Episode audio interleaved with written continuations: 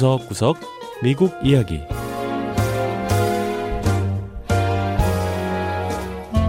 미국 곳곳의 다양한 모습과 진솔한 미국인의 이야기를 전해드리는 구석구석 미국 이야기 김현숙입니다. 미국에서 꽃시장이 가장 호황일 때가 2월이라고 합니다. 2월에는 가족이나 친구들에게 사랑을 표현하는 밸런타인데이가 있는데 이날 미국인들이 꽃을 많이 선물하기 때문이죠. 자, 그런데 올해는 2월 꽃 시장이 예년 같지 않다고 합니다. 바로 신종 코로나 바이러스 사태 때문인데요.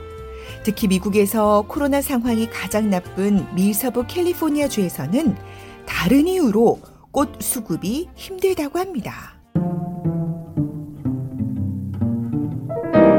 첫 번째 이야기.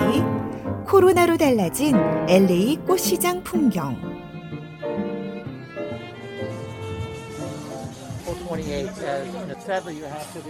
미서부의 대도시 로스앤젤레스에 있는 대표적인 꽃시장 캘리포니아 플라워몰. 형형색색의 아름다운 꽃들이 가게들 선반 위에 자리 잡고 있습니다. 2년 같으면 이렇게 많은 꽃만큼이나 많은 사람으로 발 디딜 틈이 없을 텐데 올해는 꽃시장 분위기가 좀 한산한데요. 꽃시장 상인인 마크 첼토프 씨는 이때까지 장사하면서 2월이 이랬던 적은 한 번도 없었다고 했습니다. 예년 같으면 가장 많은 사람으로 붐비고 장사도 잘 되는 달이지만 올해 2월의 꽃 시장은 밸런타인데이에 전하는 사랑과 감사보다는 사랑하는 사람을 잃은 데 대한 슬픔으로 가득하다는 겁니다. There is a tremendous demand for product. Um, and then with that you also have in combination you have dealing with 마크 씨는 꽃 수요가 아주 많긴 한데 코로나로 목숨을 잃은 사람들을 위한 장례식 때 쓰이는 꽃 수요가 많다고 했는데요.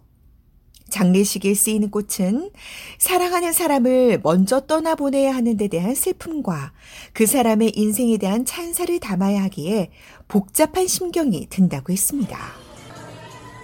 이 코로나 사태로 인해 꽃 시장도 후황이지만 장례 사업이야말로 지난해 봄 이후 가장 바쁜 시간을 보내고 있는데요. 캘리포니아주는 코로나로 인한 사망자가 많다 보니 유족들은 장례 일정을 잡으려면 몇 주를 기다려야 하고 장례식용 꽃을 주문하는데도 몇 주일이 걸린다고 합니다. There's a lot of orders on funerals, at least like I would say like 10, 15 a day. LA 꽃시장의 상인인 마리오 씨는 지난 1년간 장례식 때문에 정신없이 바빴다고 했는데요. 장례식용 꽃 주문이 하루에 10건에서 15건 정도 들어온다고 했습니다. 또 다른 꽃상인인 에비게일 카르데나스 씨는 때로는 유족이 꽃 주문을 해도 꽃 수급이 달려서 주문을 받지 못할 때도 있다고 했는데요. 꽃 사업을 하면서 이렇게 꽃이 없어 주문을 못 받았던 때는 없었다고 했습니다. There's families actually come in crying. Um, they leave crying. 가족들이 울면서 꽃을 주문하러 가게 왔다가 다시 또 울면서 나간다는 건데요. 장례는 치러야 하는데 꽃이 없으니 비통한 심정으로 간다는 겁니다. 꽃시장이 이렇게 바빠지기 전에는 아예 영업을 하지도 못한 시간이 있었습니다. 코로나 방역 조처로 꽃시장도 문을 닫았기 때문인데요. 하지만 최근 게빈 뉴섬 캘리포니아 주지사가 꽃가게를 필수 업종으로 지정하면서 다시금 문을 열 수 있게 됐다고 합니다. 이후 꽃 생산량은 여전하지만 수요가 워낙 많다 보니 꽃값도 천정부지로 치솟고 있다고 하네요. We have like less flowers to be able to do all of those services. 에비게일 씨는 이전처럼 많은 꽃을 확보하지 못하게 된 것도 그렇지만 가격이 많이 올라 힘들다고 했는데요. 한 예로 이 작년에는 이 선물용 꽃병을 50달러 정도에 살 수 있었지만 지금은 최소한 두 배는 내야 한다고 했습니다. 꽃시장 상인들은 밸런타인데이가 지났다고 해서 예년처럼 꽃 수요가 크게 줄진 않을 거라고 했는데요. 미국에서 코로나 확진자가 가장 많은 지역이 바로 이 LA 쪽이다 보니 장례식용 꽃은 여전히 많이 필요할 거라는 겁니다.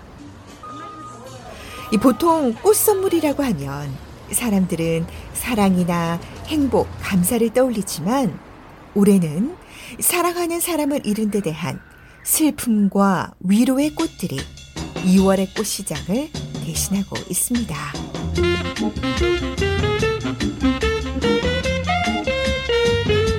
두 번째 이야기.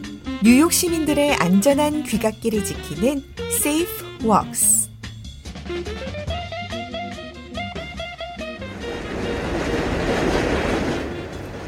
뉴욕 시민의 발이 바로 뉴욕 지하철입니다. 노선도 많고 뉴욕 곳곳을 연결하다 보니 많은 사람이 이용하는데요. 하지만 최근 들어 지하철역 인근에서 범죄 사건이 자주 발생하면서 지하철 이용객들 사이에 불안감이 높아지고 있습니다. 따라서 뉴욕의 일부 젊은이들이 지하철 이용객의 안전한 귀가를 돕기 위해 Safe Walks 뉴욕 시티라는 모임을 결성했는데요. 지하철역 인근에서 나쁜 일이 일어나지 않는지 지키는 모임이라고 합니다. 이 단체 설립자인 피터 캐리 씨는 이제 시작 단계이기 때문에 Safe Walks의 효과를 기대하려면 시간이 좀 걸릴 거라고 했는데요. 몇 달이 걸릴 수도 있겠지만 언젠가 사람들이 달라진 변화를 볼 수 있을 거라고 했습니다. 캐리 씨는 부시윅 지하철역 인근에서 여성들이 공격당하는 일이 연이어 발생한 이후 Safe Walks를 결성하게 됐는데요. 이 역은 공사장도 근처에 있고 거리에 가로등도 거의 없어 어둡기까지 하다고 하네요. 다섯 번째 괴한 공격 소식을 접하고 또 공격을 받아 심하게 멍든 여성의 사진을 보면서 뭔가를 해야겠다고 다짐했다는 캐리 씨. 사건 이후 지하철역 입구에서 경찰이 며칠 동안 보초를 서면서 전단을 나눠주고 가해자 한 명을 검거까지 했지만 캐리 씨는 그렇게 한다고 해서 지하철역 범죄가 사라지진 않을 것 같다는 생각이 들었다고 합니다. So I just jumped on my bicycle and I came out here um, and I posted up at this station on the other end. 그 길로 자전거를 타고는 지하철역으로 가서 자전거를 세워두고 그 근처를 왔다 갔다 했다는데요. 도움이 필요한 사람이 있을지 모르니 그저 그 자리를 지키고 있었다는 겁니다. 캐리 씨는 뉴욕시에서 유명한 DJ로 얼리샤 키스와 같은 유명 가수와 같이 작업을 한 경험도 있고요. 또한 사이버 전문가로 흑인의 목숨도 소중하다. Black Lives Matter 운동을 이끄는 젊은이 가운데 한 명이기도 합니다. 유명인이지만 자신의 시간이 내어 지하철역을 지키기 시작하자 주위의 친구들을 비롯해 많은 사람이 이 일에 동참하기 시작했는데요. 노아 니아리 씨 역시 세이프웍스에 동참하고 있는 자원봉사자였습니다. We're all busy people living and working in New York City, but we all try to meet up at least once a week. 자원봉사자들도 다들 뉴욕에서 일하며 바쁘게 사는 사람들이지만 일주일에 최소한 한 번은 만나려고 노력한다는 겁니다. 노아 씨는 또 부시윅 지하철역 근처에 살고 있기 때문에 일주일에 최소한 한두 번은 지하철역에 나와 시민들의 안전을 지키고 있다고 했습니다. 지하철역을 지키는 세이프웍스 자원봉사자들을 보면 경찰처럼 제복을 입거나 무기를 갖고 있지도 않고요. 그냥 동네에 사는 청년들이 나와 서성이는 것처럼 보입니다. 캐리 씨는 자신은 물론 자원봉사자들 모두 경찰처럼 되려고 하는 건 아니라며 자신들의 임무는 그저 사람들이 지하철역에서 내려 안전하게 귀가하는 걸 돕는 일이라고 했습니다. We are not following the traditional methods people go by when setting up security infrastructures. whereby 캐리 it's a 씨는 보안력을 갖춘 전통적인 방식의 순찰을 원하진 않는다며 그건 남자들의 생각에서 여성들이 안전하다고 생각하는 방식이고 자신들은 무엇보다 여성들의 안전이 최우선이기 때문에 여성들이 느끼기에 안전하다고 느끼는 방식을 따른다고 했습니다. 이 세이프웍스 측은 아직 자신들의 활동이 많이 알려지진 않았지만 더 많은 지역에서 더 다양한 방식으로 뉴욕 시민의 안전한 귀가를 도울 수 있는 방법을 찾고 있다고 했습니다.